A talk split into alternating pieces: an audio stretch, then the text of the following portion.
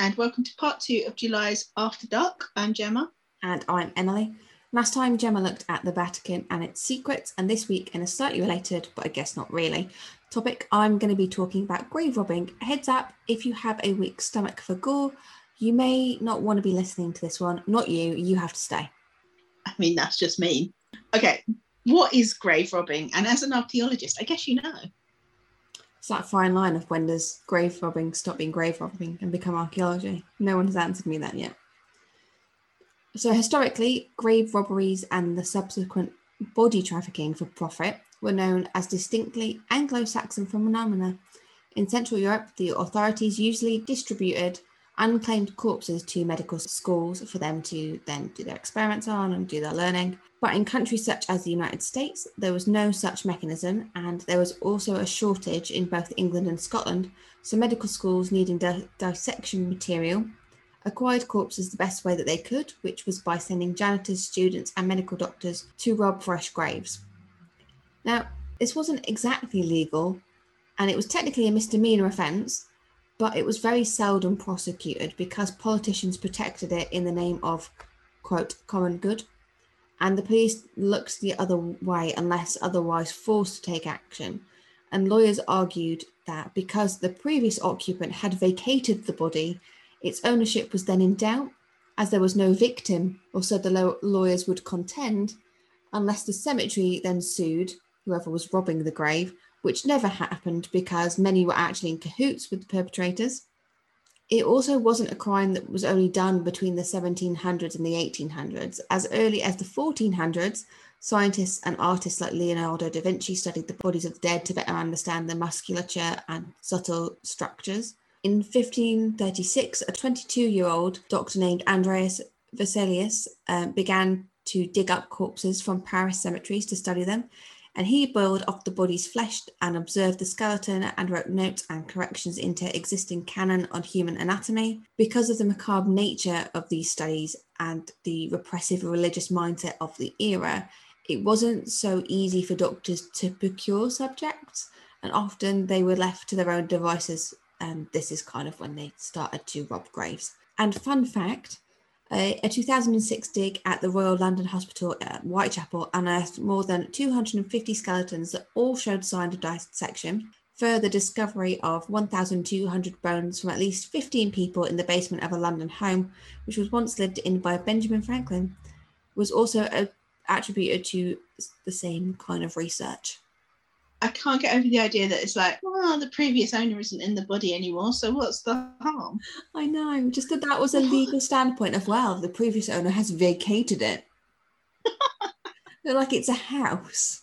I mean, that's that's insane. See, grave robbing to train doctors, I kind of get because without it, you know, meds it helped medicine come along. Like uh, today people donate their bodies, especially for medical students to train on. And so you you kind of think, well, what's the harm? But at the same time, I wouldn't want someone digging up my grandmother and using her.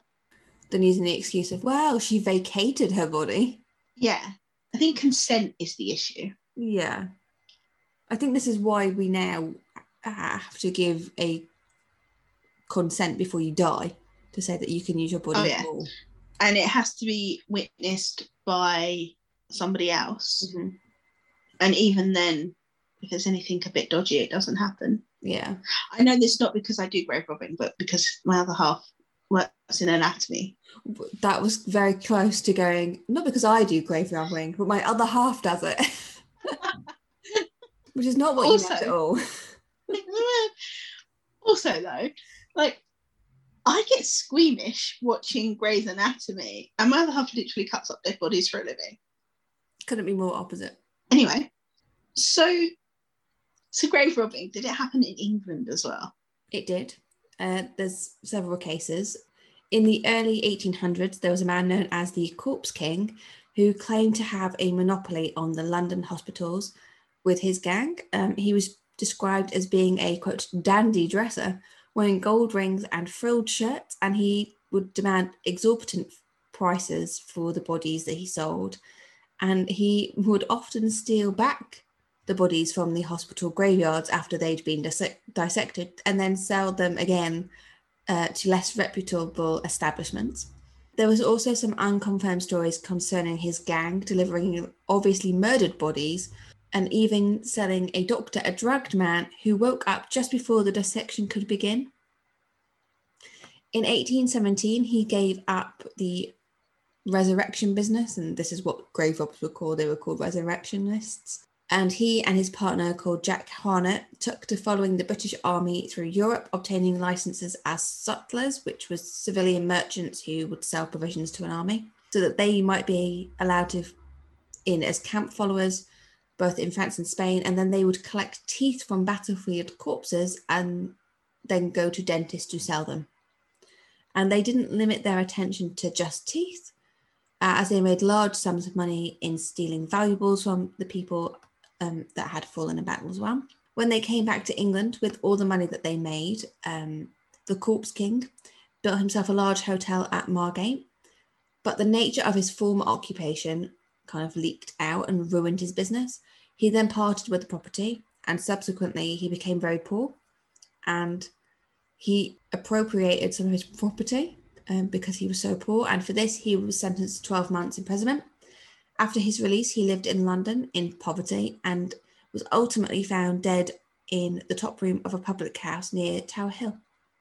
I'm sorry, but the Corpse King sounds like an Avengers villain. Yes, and very often my brain went Corpse Bride. had to stop too. myself. Had to stop myself writing that a couple of times. Um, I can see that. I mean, he sounds like a very good businessman. The fact that he would go and dig up bodies that he'd already sold to be dissected and then sell them on again. It's all in the hustle. Yeah, clearly. And also the fact that he made himself so rich, and then because of the stuff that he'd been doing with digging up corpses got out, he then became extremely poor. Yeah. It's people's mindset, isn't it? Mm. So aside from the Corpse King, hmm were there any other famous grave robbers? Yes, possibly the most well known case of grave robbing actually comes from Scotland with the criminals Burke and Hare.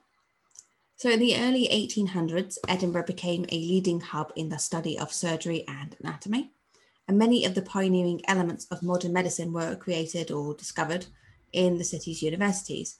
We've got Alexander Monro, who was the first figure of his era to provide detailed studies of the musculoskeletal system. You've got John Bell, who is considered one of the founders of modern surgery of the vascular system, and he is one of the first figures of his era to speak out on the unnecessary pain and suffering caused by bad medicine.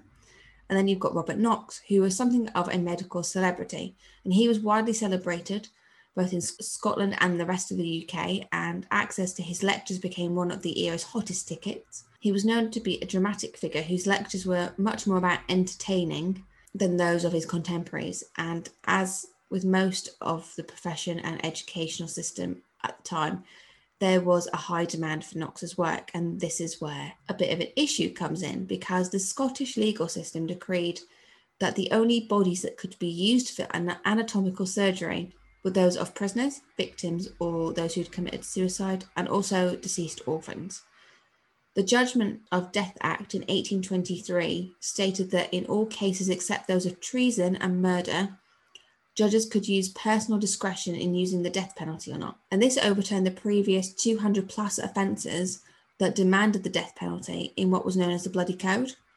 Now, while it was good news in theory for people, it caused an issue for medical schools because, you know, they needed to dissect bodies and they were only allowed um, to dissect the bodies or cadavers of those who'd been condemned to death. So it led to an extreme shortage in material for them. And the financial compensation offered by medical schools for getting cadavers meant that some unscrupulous types soon found a way around this shortage of bodies, leading to a rash of grave robbing known as the resurrectionists. Whenever um, I hear like Burke and Hare story, I always think of the horrible history song. It's always a palaver getting a fresh cadaver, and it's all that goes through my brain. Brilliant. Anyway, what are the resurrectionists?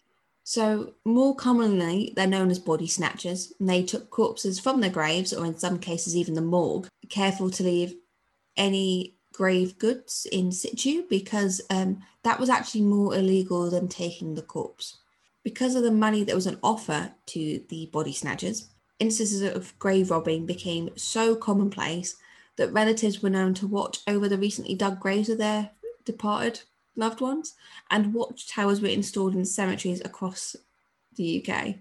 In the US, the United States Patent Office recorded dozens of ingenious inventions to protect graves, like guns, alarms, and even a torpedo. Now, the quote, fresher the body, the more money it was worth.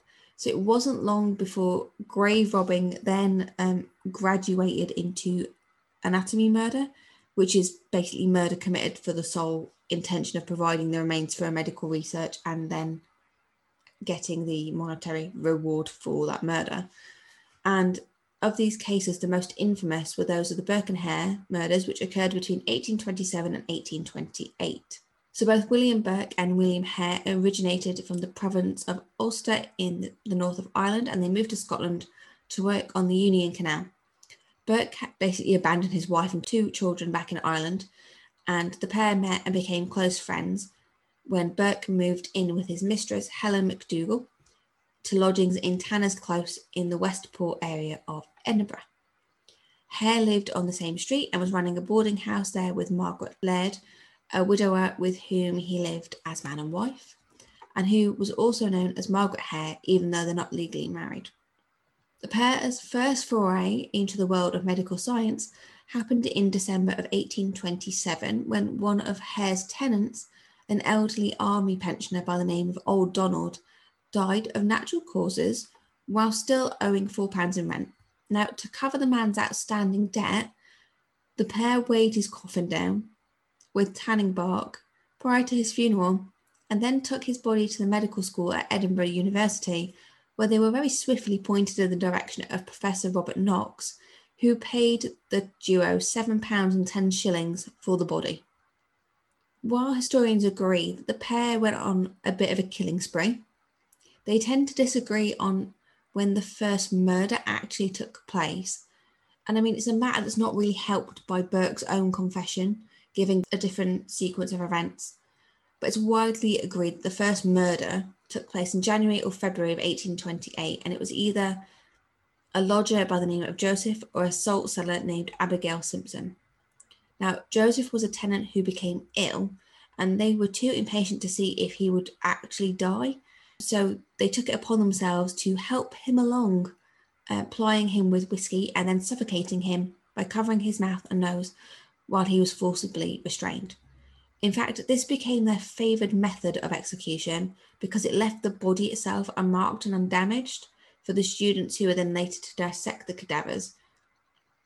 And in the aftermath of their killing spree, it became known as Burking. Now, in the absence of any further ill tenants um, that they could just off, the pair decided to entice victims to their lodging house, preying on Edinburgh's poorest communities who were less likely to be missed or recognised. But the pair soon became greedy and then no one was safe. An elderly grandmother was killed with an overdose of painkillers, and Hare murdered her blind young grandson by breaking the boy's back across his knee. Even a relative of Helen's, Anne MacDougall, became a victim. Following an argument between Burke and Hare, which caused which was caused by Burke's suspicion that Hare and Margaret were cutting him and Helen out of the deals with Knox. Burke and Helen then began to take on their own lodgers.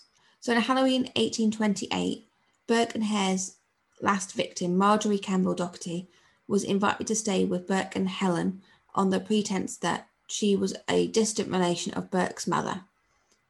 Burke's other lodgers, um, a couple by the name of James and Anne Gray, were invited to stay temporarily at Hare's boarding house that evening so the murder could take place. On their return to Burke's lodgings the following day, the Grays were told that Marjorie had been asked to leave because she'd been flirtatious with Burke, and the couple became quite suspicious that they weren't allowed to enter the spare room where they'd left some of their belongings. And when they were just left alone, they very quickly discovered um, Marjorie's dead body that was hidden underneath the bed. And they very quickly went to Helen about their discovery, and she offered them a bribe of £10 a week if they would keep the discovery to themselves. Obviously, the Grays, being decent people, refused and reported the murder to the police. But in the meantime, word must have reached Burke and Hare, as by the time the police actually arrived at the premises, uh, Marjorie's body had been removed and taken to Knox. Burke and Helen, and then later Hare and Margaret, were all arrested, and they all gave conflicting accounts of what had taken place, and basically saw Burke and Hare blaming each other for the murder.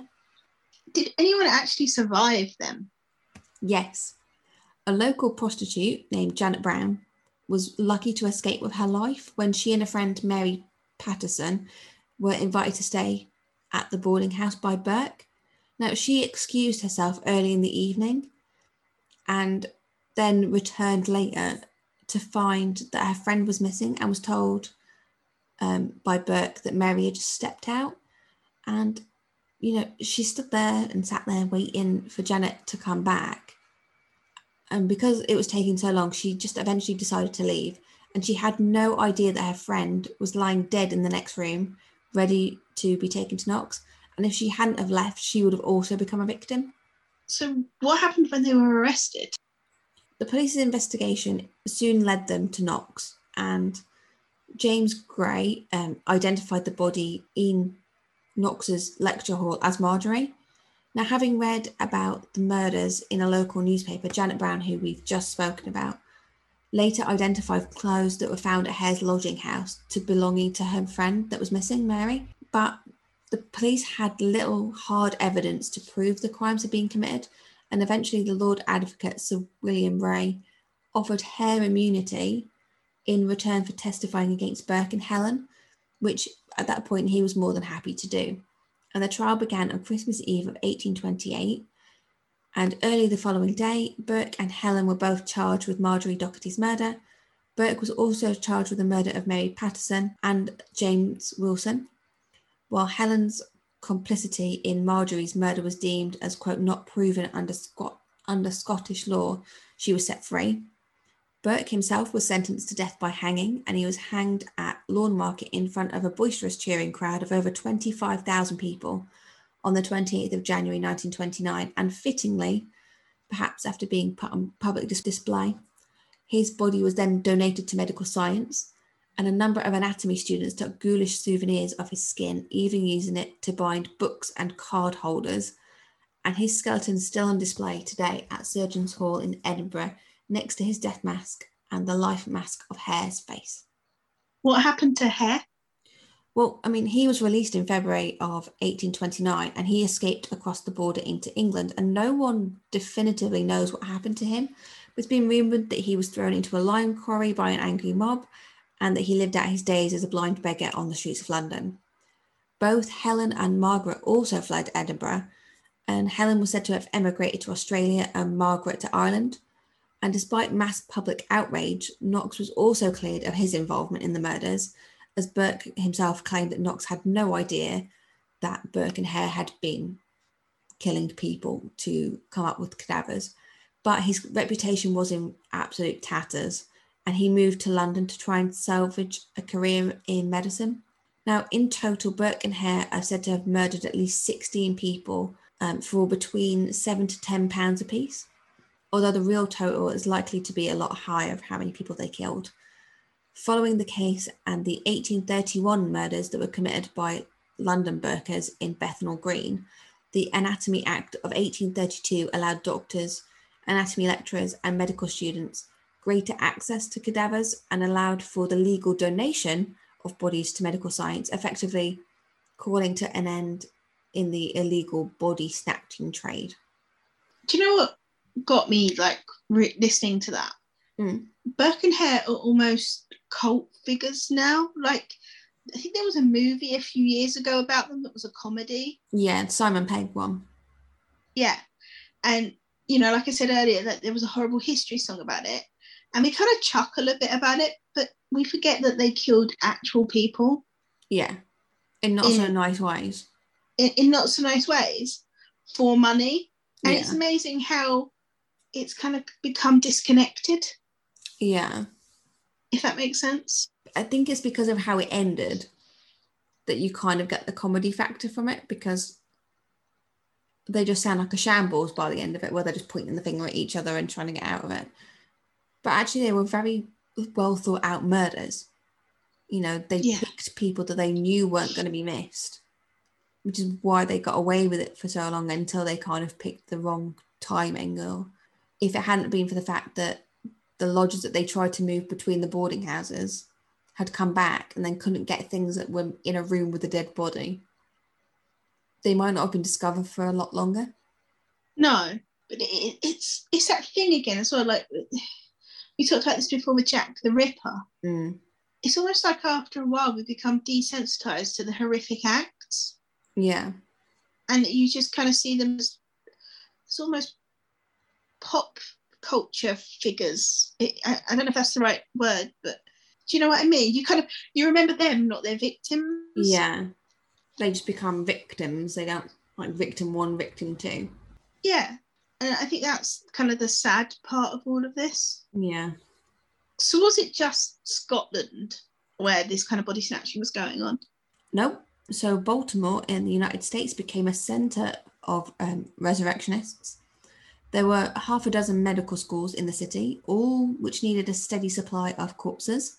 And the robbers had a well practiced style, which began by shoveling at the head of a freshly buried coffin, breaking the lid, placing a hook around the deceased neck or armpit, and with the help of a rope, easing the body out of the grave.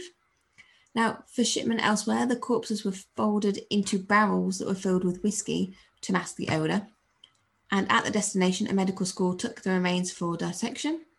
In fact, the formation in 1828 of the nation's first common carrier, the Baltimore and Ohio Railroad, completely revolutionized transportation.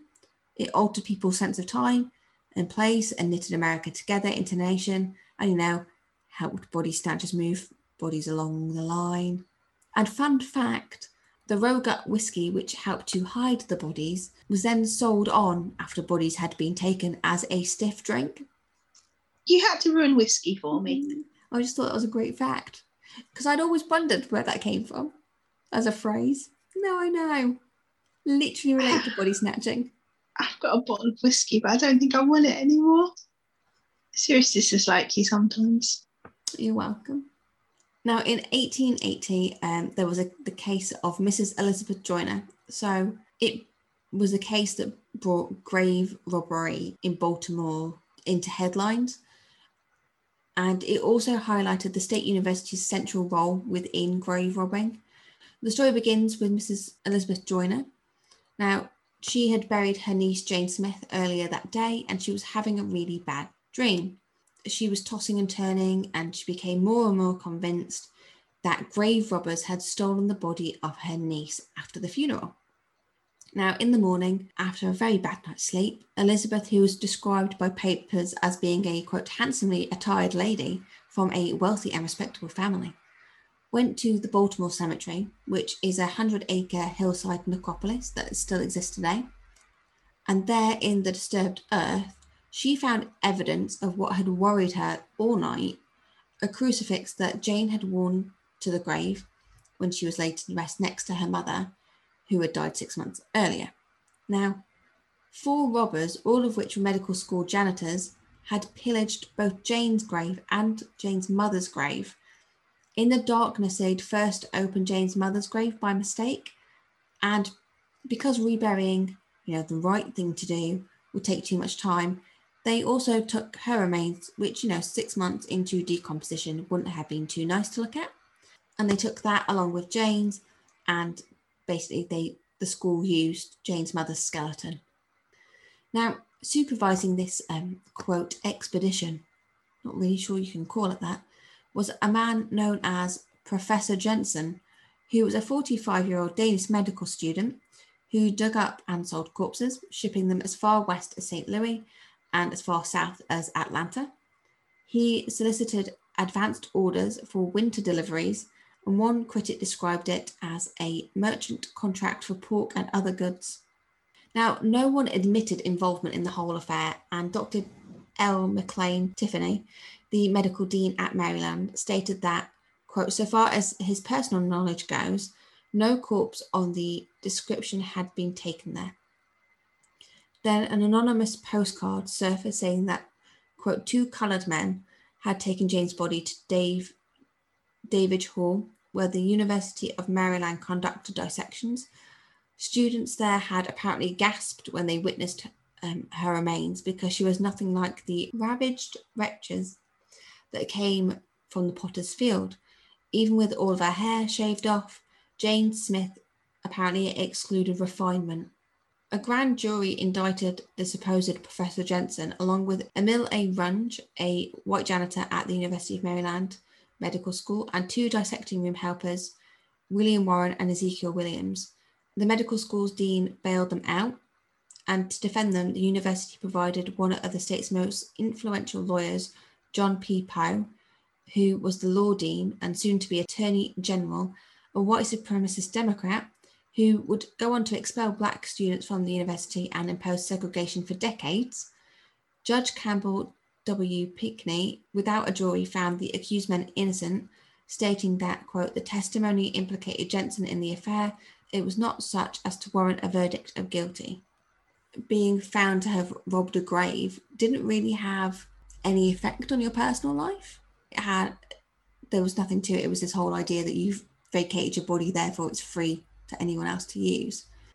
Dr. Randolph Winslow, who was the medical demonstrator at Maryland, had previously relied on uh, Jensen's services, but when that source dried up, he began digging bodies himself, and he was actually apprehended at 5:30 p.m. one October afternoon in 1883 with a helper who was found with shovels and bags. Winslow was a Quaker from North Carolina, and he went on to have an illustrious career as an eye, ear, and nose and throat specialist at the University of Maryland, and even became president at the American Surgical Association, the Southern Surgical and Gynecological Association, the Medical and Chirurgical Faculty at Maryland, and the Baltimore Medical Association.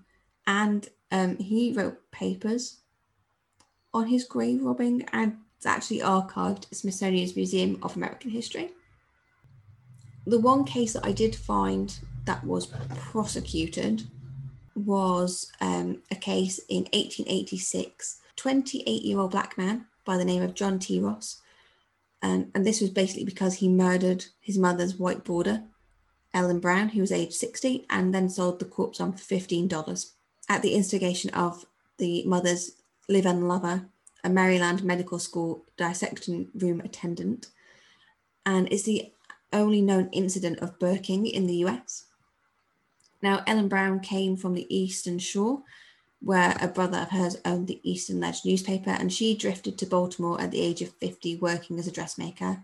She was an alcoholic, became addicted to morphine and opium, and she panhandled, which is basically begging in the streets, around Lexington Market and roomed in a house in Pig Alley in a section near the university called Pigtown uh, because it was a slaughterhouse district and the likely reason for a murder um, by John Ross was that she owed back rent.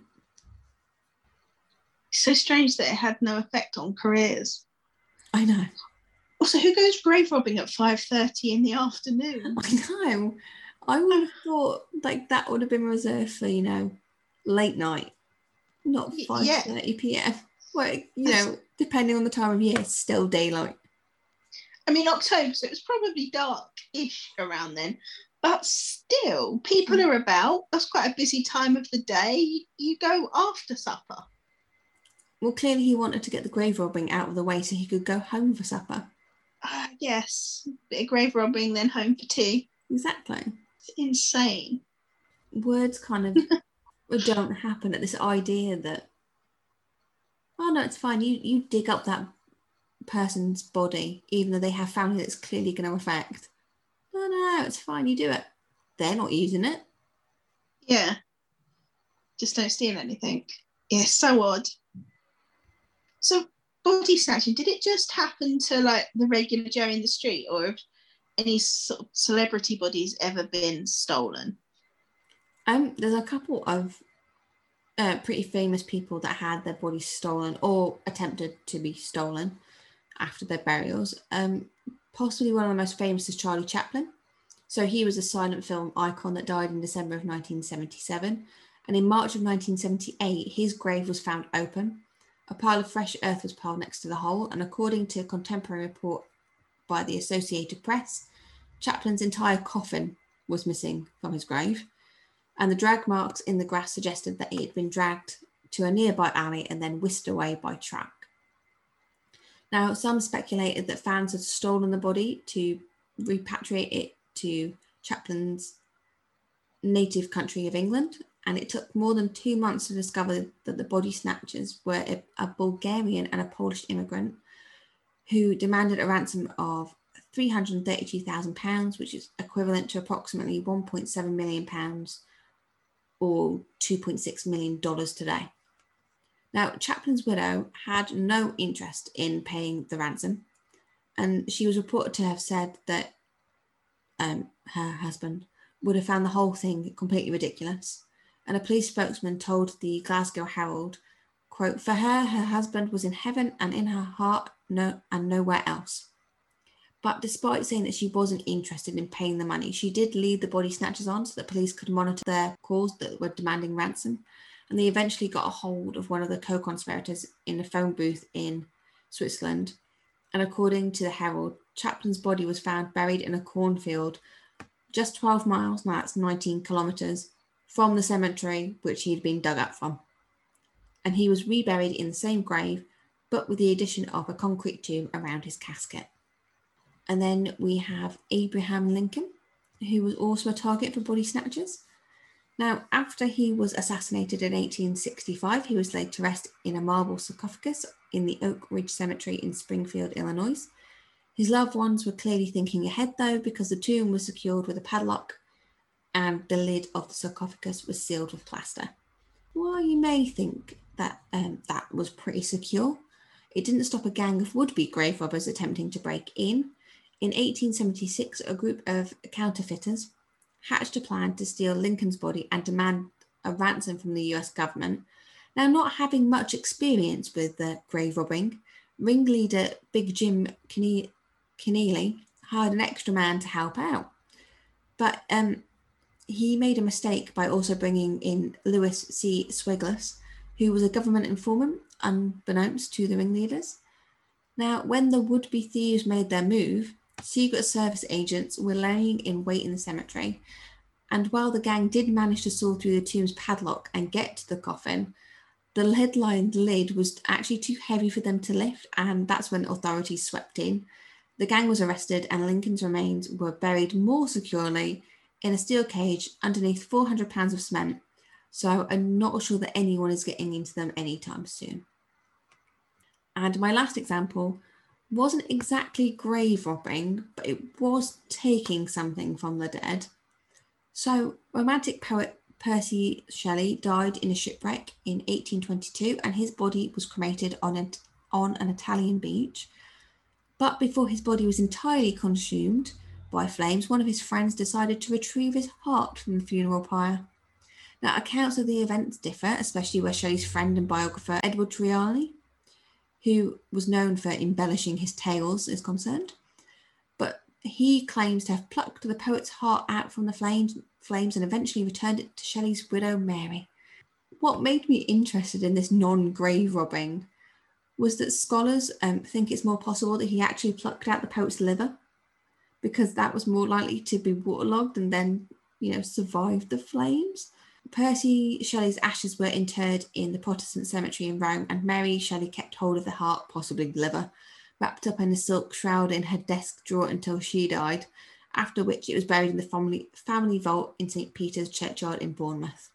I mean, I think you could ransom a corpse back, but kind of thinking about it now, it, it sort of makes sense I mean, because of the yeah. emotiveness of it, which is, is kind of like this argument of um, museums having bodies on display, mm-hmm.